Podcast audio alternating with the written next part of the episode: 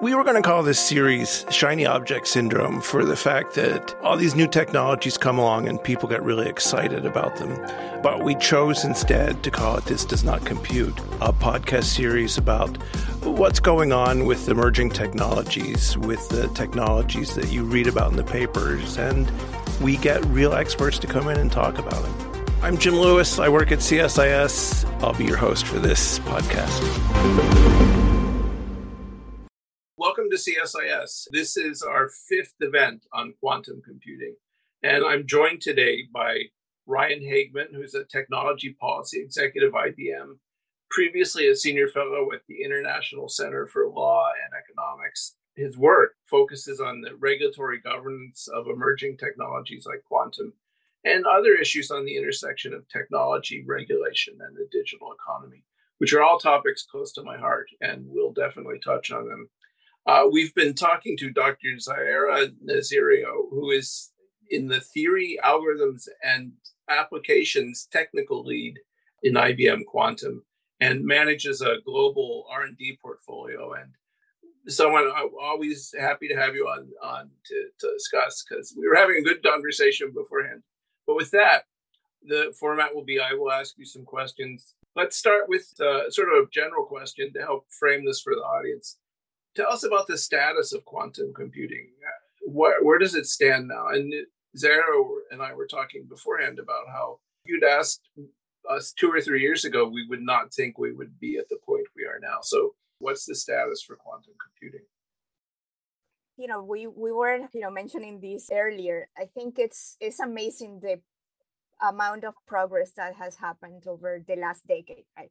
You know about if you think about where we were about 10 years ago we were basically like dealing with probably like you know two qubits gates between two qubits isolated. We were using chips that were wire bonded by hand that were not reproducible at all. And now fast forward 10 years to today and we have you know systems like our uh, ibm system one which it was the first time that quantum computing was taken out of the lab and fully integrated into a commercial system, you know, that physically deployable that, you know, we recently unveiled in Germany. Soon also you will see it in Japan. So it's, you know, there's been a lot of um, rapid progress. We're at the level of, of systems that are about 65 qubits is our largest system. This year, we will release what we call Eagle. It's a system with 127 qubits. And we released our hardware roadmap last year where we laid out like what is you know the, the systems and the progress over the next few years until 2023 eagle this year then we move to osprey next year with 433 qubits 2023 we're going to see systems that are about like a thousand qubits or so with condor so a lot of um, movements in terms and a lot of research in terms of improving electronics that are used to control those qubits of you know like how do we develop all the technology that is needed packaging and so on to go um, from these small systems that we have today to system with a thousand qubits and you know how to establish those partnerships also with academia with government that are necessary to go beyond to millions of qubits, which will require then uh, you know new infrastructure. In terms of the software, we you know we, we also um, released our roadmap to develop the software uh, that would be necessary to exploit the benefits of those machines. We're seeing the evolution from having to know a lot about circuits and gates and qubits and all that to manipulate things at the level of the microwave pulses that go to the qubits to abstract all that um, because we want to make sure that users do not have to learn all those things right to be able to use a quantum computer. So what we've been working on is providing tools for increasingly those what we call higher levels of abstraction. Doing um, uh, enabling application modules so that somebody that is a classical developer and wants to solve a problem in say material simulation or optimization or machine learning can just go use that module in the programming language that they're used to, you know, they're familiar with and benefit from the quantum algorithms uh, in their workflows. Ryan, maybe a question then for you, which is this has, at least for me, come upon us sooner than we might expect. What does that do for creating policy challenges for governments? And what would the policy challenges be now and in the near future? Right. So, what's what's the the menu of issues that you're looking at? Yeah, no, I mean, great question. And I think, you know, had you asked me that question maybe a couple of years ago, I think the first challenge that we would have identified that needed to be rectified from a government and a policy perspective would have been the lack of a concerted whole of government framework and approach to addressing the development of quantum information science and quantum information systems. That actually changed in 2018, however, when Congress passed and President Trump signed into law the National Quantum Initiative Act which does create that first overarching government framework for uh, how the government actually approaches things like r&d investment in quantum science and how it manages and coordinates uh, priorities for those investments across multiple agencies. So national science foundation department of energy the national institute of standards and technology are kind of leading on that whole of government approach but it's also roping, in a lot of other agencies, specifically from uh, the defense sector, because of you know some of the you know national security implications of the development of quantum computers. So you have something about I want to say it's close to about two dozen different federal agencies that are actually involved in that effort. And so over the last couple of years, I think we've actually surmounted one of the you know biggest hurdles that previously we had seen in advancing you know the United States' policy towards quantum computers and, and quantum information science. There are still other challenges out there, however, as uh, you know, as Zaira uh, mentioned, I think previously when we were just casually chatting, one of the things that is a tricky subject that we're still trying to address is opening the aperture of the talent pipeline in quantum information science, mm. right? I, I, use sometimes artificial intelligence as a comparison here. There are very few, uh, you know, truly qualified uh, AI scientists out there in the world, right? And when you imagine, you know, how few AI specialists there are, despite the fact that AI is such a major topic of conversation and a priority investment for a lot of industries these days, it's order of magnitudes lower even for, for quantum information science. So actually promoting educational pathways for more individuals to develop the skills and the talents necessary that we need to continue to advance American interest and leadership in quantum science is probably still one of the biggest challenges, one of the trickiest public policy challenges that we continue to you know, need to confront and to prioritize. Yeah, I want to come back to the talent question because uh, it's an important one. But some of the things you said and some of the things Zaira said, this is a question you can both take. But one of the comparisons I always think is where we are in terms of development, deployment, use, and policy for artificial intelligence and where we are in terms of quantum. So, if you were going to put them side by side, what would you say? AI a little further along, a little easier to do, a lot more money, or or is it roughly comparable? Is that even a fair question? And it starts out when you have the National Security Commission on Artificial Intelligence. We put a lot of effort into it what does it look like both from a research perspective and from a policy perspective? Is it roughly the same? Should it be the same? From a policy perspective, by way of metaphor, I would say from an AI perspective, we're maybe in the elementary school years, and with uh, quantum, we're we're probably in the uh, at most the toddler stages right? So a, a, long way to go for both, but I, I don't think that it's unfair to use the two as comparisons because they're both leading edge emerging technologies that have huge implications for the US's continued, you know, competitive advantage in the world. So that's that's kind of how I would think of it. If we're thinking of them as as human beings growing up in the world, they're still young, um, but quantum is definitely much younger than AI. I, I agree with, with Ryan. I would say uh, yes. I mean, there are still a, there's still long ways to go, and there's a lot of research and innovations that still need to happen in both. But yes, I mean, there's been AI is a little bit more mature. And it, it feels weird to use the word mature when they are both like ryan say right emerging technologies that are, there's still so much work to do. There's still quantum computing is still at an earlier even earlier stage than, than ai the challenges are also different because for quantum computing is is an entirely different infrastructure. We're talking about you know a completely different model of computation. And so it is not only the applications or use cases. It's also the new development of quantum algorithms, the development of the hardware, the development of the software. We have to work all the aspects on top of, of course, talent, which is applicable to both. So, where does talent fit into this? One of the strengths of the US has always been, you know, its openness to both recruiting foreign talent, but also working with partners internationally. So, when you look at the talent perspective, what are the issues there that you worry about? I mean, there was a period where I was a little more worried that we were going to go all nationalistic on ourselves. That would be really damaging. But where are we now in terms of talent? Where are the places where you get the talent? Yeah, I can I can hit this at a high level. Uh, I mean, the, the answer is the talent is where you find it, right? And I, I, think there's oftentimes, I think, a perspective in some of these policy debates that we have everything that we need right here in the United States, and we just maybe need to, you know, as some of my friends are fond of saying, nerd a little bit harder on this issue. But the reality is a lot more complicated than that, right? I mean, there's talent all over the world, and to my previous point, the fact that we are already drawing from such a small pool of talent globally makes it so much more important that we look at this through a global lens of talent acquisition. If you only have a small subset of the population overall that can work on these issues, then you want to make sure that you're drawing from as large a pool as possible.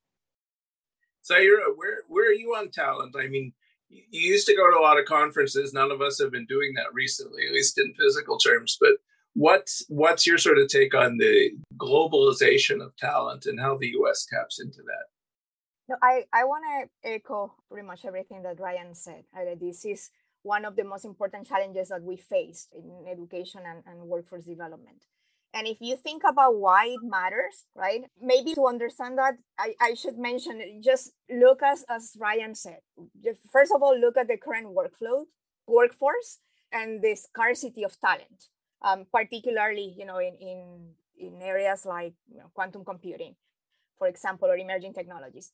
But also, if we look at the composition of our own workforce, right, at IBM, about a quarter or so of our quantum computing talent is born outside of the US, including even a lot of the leaders that are driving our program. Right, so I mentioned this to you before talent is our most critical resource. And like Ryan said, we really need to expand the pool from which we derive that supply of challenge. I work, we're competing worldwide for the same limited pool. And there are opportunities here, there are opportunities in other places abroad. So it will become increasingly difficult to attract and retain highly skilled workers unless we make it a priority for us to excel at doing that. So you can't have you, you have to always have two words in any CSIS event, and one word is China. I'll save that for the end. The other word is security. So what are the implications that you see for quantum computing when it comes to security with both network security, which is a narrow focus, and also the larger national security issue. Where does quantum reshape the security equation?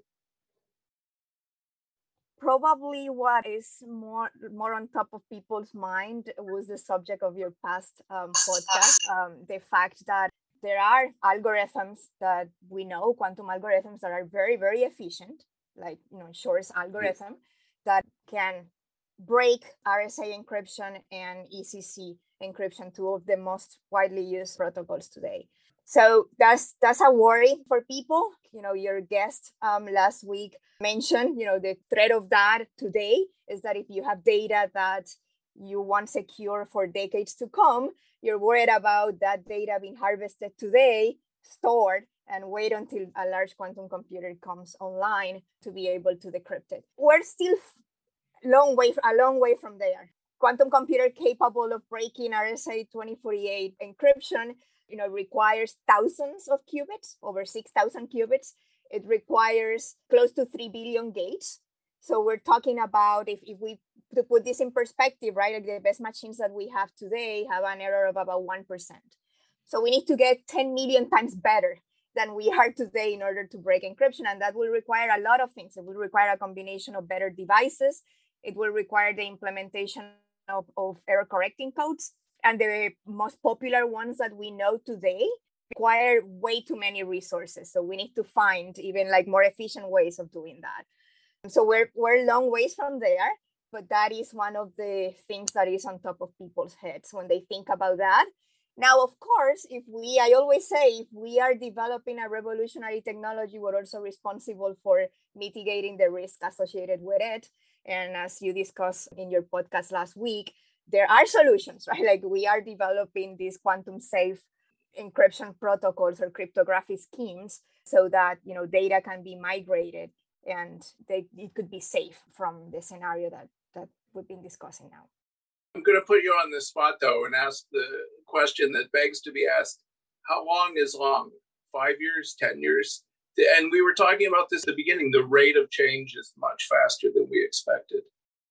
I think that given all the things that need to fall in place, we haven't even not a single logical qubit has been demonstrated so far.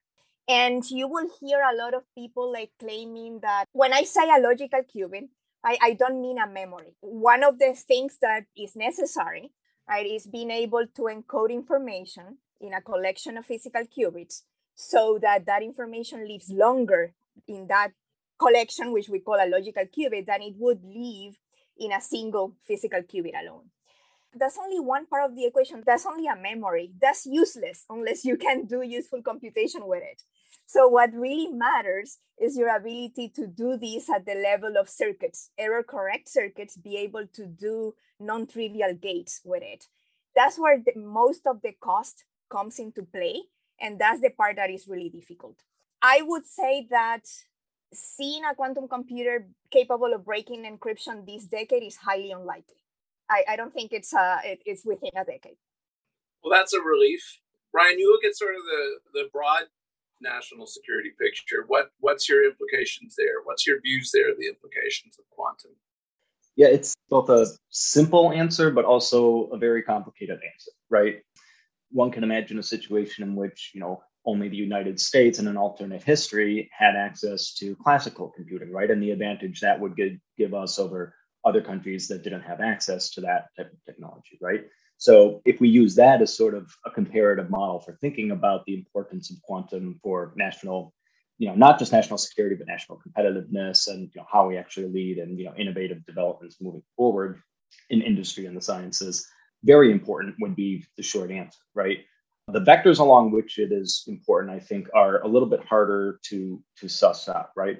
But if you think of the value that quantum computers in the future would have for industry and things like logistics and supply line optimization, for example, that also translates into military applications, right? Um, so there's there's a lot of applications, some of which I think we can't yet fully sort of articulate in a in a meaningful way. But over the course, I think of the next 10 years, some of the clear applications are going to become, or some of the applications there are going to become even clearer communications security is probably the big one that comes to mind. Something is sort of like a nearsighted goal that probably folks at, at DARPA and DoD are are thinking about, especially in light of Chinese advancements in quantum secure communications that they've made over the last five years or so.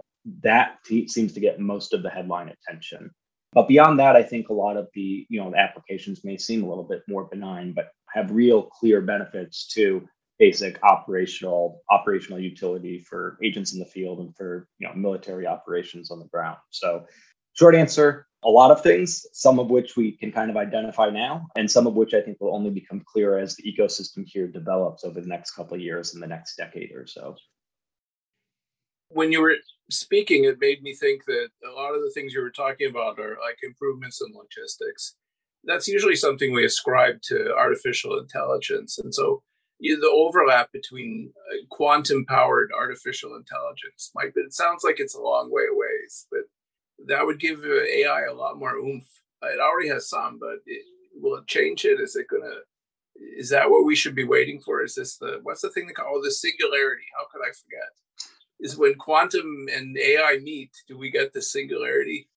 Yeah, I, I guess I would say you know the singularity. I think is far more focused on the AI event more so than you know quantum. I mean, Zaira can correct me if I'm wrong on that, but yeah, my understanding of the singularity is more you know the, the point at which you know artificial intelligence advances to a stage of such super intelligence beyond which we can't fully comprehend what comes next in history and it's it's an interesting thought experiment if you're if you're talking with you know Ray Kurzweil or or someone like that. But for practical applications of the policy ground right now, I, I think again thinking about the elementary and toddler school ages of these technologies, you know, it's kind of like trying to forecast where they're going to be living in retirement at this point. So maybe I will bring it back to um, what what do we know? How, where, what do we have proof um, that we can do with quantum computing and AI that would provide an advantage, right? And you know, if you think about some of the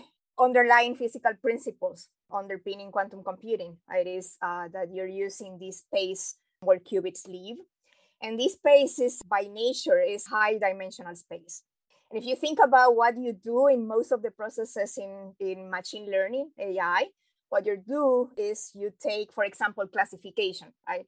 You take your data, you map that data to higher dimensions, and then you try to uncover features of the data or separate it and classify it in that high dimension because it's easier to do. Um, because sometimes like you cannot do it unless you move it to a, a high dimension, right?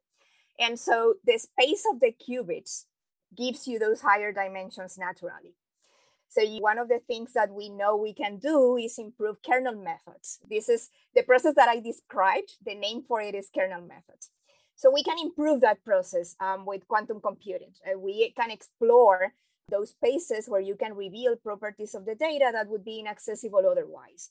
And then you can use that to achieve advantages in training AI models. And you know that if you can train the AI model better, you improve it accur- its accuracy, you get better classification, better regression, and things like that.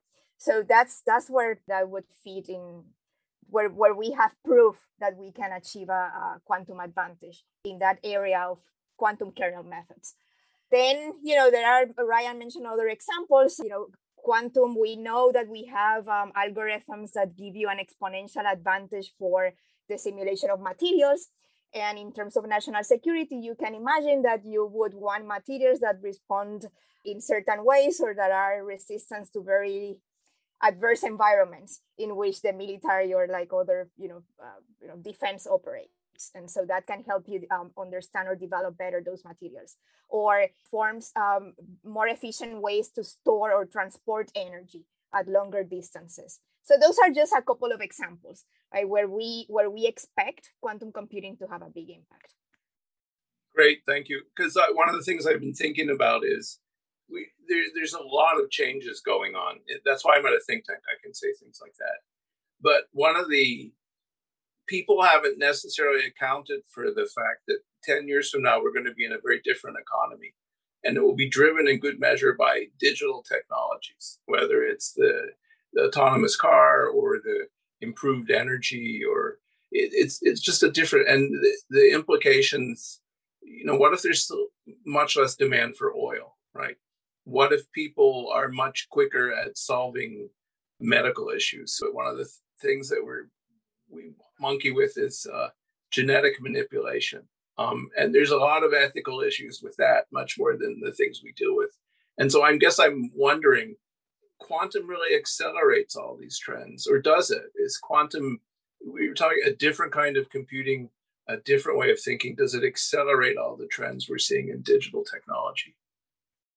Quantum computing is not um, it is a, it's not the case that it will solve everything better right quantum computer is is really good for very particular types of problems you know there are the problems that where the resources that you need to solve the problem classically you know either you know the memory or the time that you the mm. time that it takes you to find a solution grows very fast grows exponentially with the size of the problem in those cases there are quantum algorithms that that we have discovered that help address those more efficiently, right? Where you don't have that scaling that is um, exponential mm-hmm. with the size of the problem, but rather that the runtime scales um, with as, as a small constant power of the size of the problem. Another thing that I should mention, because I find that is, uh, you know, it could be a misunderstanding, is that quantum computing probably will not be that helpful to you in big data problems. It's not about solving big data. Uh, quantum computing is about finding those problems, or if you will, like those parts of your problem that are particularly difficult in terms of computation for classical computers. That's where quantum computers excel.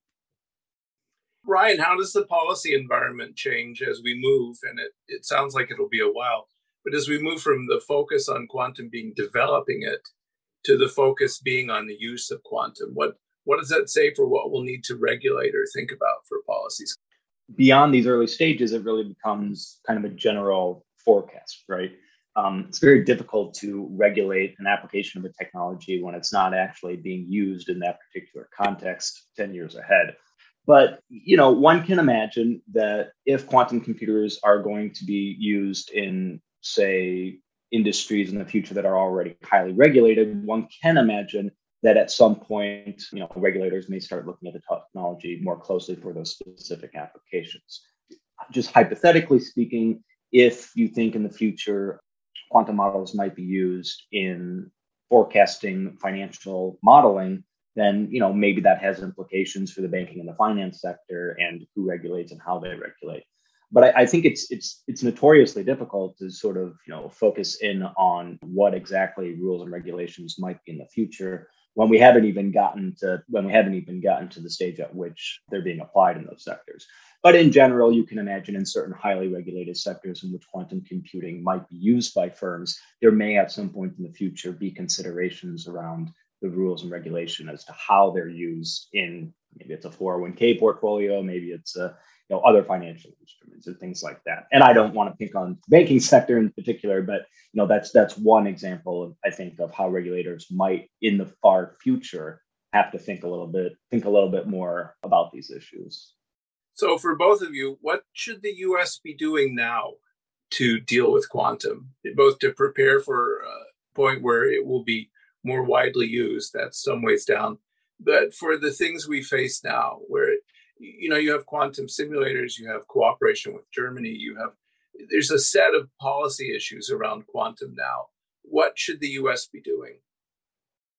I think there are a number of things um, that we should be doing. You know, we should we we talked about the importance of workforce development and education, and that is uh, one area where we're already, you know, through NSF, NIST, you know, even industry, we're collaborating and and you know doing some programs to address that. A lot uh, more is needed in that area. We need to build a supply chain and a secure supply chain for quantum computing the NQI included, for example, the establishment of the Quantum Economic Development Consortium, whose mission is to grow the quantum economy in the, you know, and, and develop that supply chain. So this is a great start. We should support efforts like that. And then look, you know, development of technologies is I, I always say that is aided by early use, testing, feedback. And so I think that the US uh, needs to become an early adopter of the technology. I make sure that at any point in time you have you know the, the best of the technology that you make it accessible to a broad range of people so that because it evolves faster through that loop of, of testing and feedback. It, it helps to accelerate the development of the technology. And also we should not forget that there's still a lot of fundamental research that needs to be done you know both in theory in hardware in software we shouldn't lose sight of the fact that we should still explore the development of even like novel qubits, right? Like improve the quality of the operations in those qubits, optimize the circuits, you know, in terms of software compilation. Like there's a lot of fundamental research that that still needs to be done. And tighten that relationship between industry and government and academia. I, I think that's that's very important that those partnerships are, are put in place and that they're focused you know, on eh, understanding where the technology is, where we need to go, what are our set of milestones that, that we're going to achieve, really focused investments. Before I, Ryan picks up this topic, IBM lets people access quantum services, right, online. And who do you see using it? Is it the research community? Is it government? I think someone told me that you got a surprisingly high level of demand for it's more than a simulator like it's really online quantum services yeah we have about over 20 quantum computers available we make them available to people through the cloud so they can access that from wherever you are. You only need an internet connection, your computer, and you can use hardware like quantum actual quantum computers uh, through the IBM cloud. It's been used by academia, it's been used by government labs, it's been used by industry. So there's there's a lot of demand from starting to learn how to program in quantum computers to education. So there are some universities that are using the IBM Quantum for Educators program to help them develop curricula and help them make quantum computers available for their students in their class and teach them how to use quantum computers and teach them about, about the technology. They, you know, there's people that use them to learn about benchmarking. And then you have industries that are using them to understand how their own operations, how their industry can benefit from quantum computers, where they can, you know, where they can use them in their process and what type of algorithms they can use and how those algorithms not only they can apply them but and, and map their problem and study their problems in quantum computers but also how they're scaling. You have a, a, wide variety of organizations and an interest things that they're doing ryan what's the, the prescription for the us on quantum I think Zaira did a pretty good job covering most of the waterfront. Um, I think the only thing that uh, I would add is I, I, do think we're at a stage, even though you know it's still early in quantum's lifecycle development, we are at a stage where standards development organizations and governments need to start thinking very seriously about accelerating both the development and the adoption of quantum safe cryptographies. You know, in particular, there are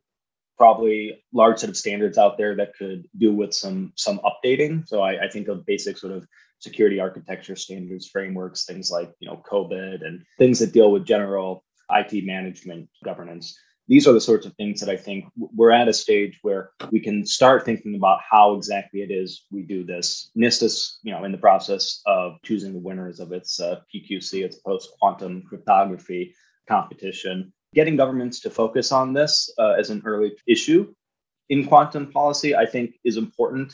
And of course, doing it in a way that isn't necessarily sounding alarm bells, right? Because as Zaira has pointed out, I mean, we're not we're, we're not you know on you know on the edge of the cliff here but there is a perennial problem in sort of the emerging technology policy space uh, that academics refer to as the pacing problem. And it's this idea that law and policy improve and evolve incrementally and linearly whereas technological progress tends to be much more logarithmic. And so the gap between the two tends to grow as time goes on. And so having the government focusing on this as a major policy priority early on isn't a way of basically crying wolf. It's a way of trying to get ahead the inevitable growth in that gap as time moves on. So I think apart from that, plus one to everything Zaira said, especially on sort of the international collaboration front, again, we don't have everything and everyone we need on the quantum information science side here in the US. And you know, I, I, don't think it's necessarily the case that everyone maybe wants to come here, right? So it's about leveraging networks and relationships, you know, worldwide with with governments and partners everywhere to sort of advance, you know, the common understanding of quantum information science.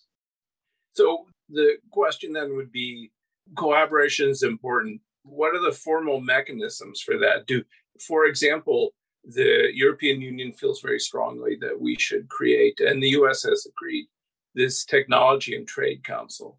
Uh, it's got a little overweighted on the trade side, but it clearly has a technology focus. Would you put quantum in by itself? Would you do it as an emerging technology? Zaira, what else would you do to build collaboration? And Ryan, you know, when you look at this, what are the mechanisms you think are most useful, you know, now that this administration should do? Yeah, so yeah, the uh, you know technology trade council that you know Secretary Raimondo and Commissioner Vestager, uh, Vestager just sort of agreed to in the recent summit, I think is is a great step forward. You know, it, we we do at some point, I think, run the risk of you know people treating these as just sort of like additional international multi-stakeholder fora where people I think over time kind of I don't want to say they lose interest, but we have a lot of different forums internationally that we can use to currently advance these conversations. I think the value of the Technology Trade Council in particular, however, is its focus on emerging technologies. And yes, you know, there's the digital trade component to, to it as well, which overweighted is maybe some folks' opinions, but you know, in general, having an international forum that is specifically geared towards these types of technologies, I think, is the most reasonable next step in trying to foster greater collaboration here and make up for maybe some of the uh, the the slack that had emerged in in recent years and trying to get us all back to a point of general comity on these issues. I think other of the things that are uh, very advantageous of, of having that sort of international agreements is that it's a forum for for us to work together and on on issues like you know we, we talked about the importance of building a secure supply chain right? that that's an international effort so how do we work together to define what that looks like? Ryan mentioned earlier regulations. What does it entail to make sure that we have ethical use of emerging technologies? And so i think that it shouldn't be only to answer the question should it be separate like quantum? I, I think it should not necessarily you know? I think like you know there are some issues around emerging technologies. Ethical use of them is being one that go beyond just quantum computing. And also quantum computing you know we mentioned the interaction of quantum and ai so there is a lot of synergy between all, all these things. You know quantum computing is not something that you're going to deploy alone. It's always going to be working hand in hand with classical computers. So i think it's, it's something that you know goes uh, some of these issues goes across the board. And then you know we can work together in you know to define you know uses. For example you know the the education aspect. We talked about how that is an international effort as well. Great. So last question it's mandatory if you work at csis china. Let's do a little comparison here. It doesn't have to be particularly deep. Where does china have advantages in quantum computing? Where does it have disadvantages? Is, is it roughly the, the same? How do we you have to the chinese and the europeans are always measuring themselves against the us increasingly the us measures itself against china. So where would you measure china on this both from a governance perspective and from a research perspective? You know we know that the that the government has made it a priority right to uh, advance their capabilities in technology. So you know the investments have been pretty impressive in in the field so we know that you know the the efforts are there the interest is there the money and the investments are there. There's a lot of there's been a lot of activity in comparison to previous years you know i i think in in terms of publications and patents. So there's a lot also of, of work that is happening and is showing in their publications in in their patents in their presence in conferences and so on in the startups as well. You know, there's been an increase in, in the number of startups that are involved in different aspects of the end-to-end stack mm. of, of quantum computing in recent years. Yeah, I mean it's you know, again, it's it's a good question and it's it's a tough question, right? Because you know, I, I think the United States, I don't want to say we've come late to the quantum game because we, we certainly haven't, but in terms of high level government focus on these issues, I, I, I do think we're we were you know, in years past, a little bit behind the Chinese. But, you know, I, I think ultimately the strength that we have to leverage here is that international cooperation piece, right? And China is, you know, as it is largely doing in the AI space, it's kind of it's going it alone. It has a lot to leverage. It has a large pool of human capital. It has a large pool of human talent within that capital pool. But the pieces for quantum here are spread out as we as we've sort of regularly been talking about. So I think the strength that the U.S. can ultimately leverage, in addition to sort of focusing more R&D investment in the basic science in this space, is just leveraging the relationships we have with countries around the world that want to work collaboratively with us. And I, I, think that's that's probably a challenge that China faces that people don't talk enough about in this space. So if the question is is ultimately kind of butting up against um, you know whether or not we should be worried about where the Chinese are in their uh, development of quantum computing and, and quantum sciences, I would say maybe not so much as as we think or maybe not as much as certain headlines would tell us because i think we've got a lot of strengths that we can leverage that they can't. And uh, those optimistic stories tend to not make page one of uh, the newspaper. So you noticed i'm not going to touch that one since it's one of my pet hobby horses. Well never mind. I said i wouldn't touch it so i won't. We've covered we've covered a lot of ground and this has been a great podcast but I have two questions for you. The first is what are you working on now? What is it that's actually on your desk that relates to quantum? On my desk, it's mainly figuring out how to work better with Europeans because we need to kind of rebuild a little. The Tech and Trade Council is a good start, and you know the IBM partnership with Germany is a good start. But what's on your desk when you, uh, you know, just quickly, what what is it you're working on? Zaira. We may not understand what you're working on, but tell us anyhow. Executing on the roadmaps that that we put out there, the team. Well, I mean, from a theory perspective, for me, top of my mind is developing those circuits that would be needed in order to solve problems that will show an advantage either for science or for an industry problem and studying what are the efficient ways of correcting for errors in these machines and how do we implement them and how do they perform? So those are two things. Great. Ryan how about you? Yeah i mean on, on my plate quantum related is it's primarily about keeping the inertia going on the outputs from things like the national quantum initiative act. So trump administration had a lot of focus on this in part because of some you know, high profile people in the administration like like michael kratsios and others who kind of made this a priority issue for themselves. Uh, mm-hmm. With those folks gone, keeping keeping the ball rolling on this is mostly where my attention is. But honestly, the vast majority of my attention uh, is is basically exactly where yours is, Jim, except in the AI space. It's trying to promote transatlantic cooperation on on all things AI, and uh, you know maybe uh, mending some of the the bridges that have, have gone without repairs in in recent memory. So that's that's where almost 100% of my attention is. Zaira, Ryan, thank you so much for doing this great podcast. We'll talk to you soon. Thanks for listening. See you on the next episode.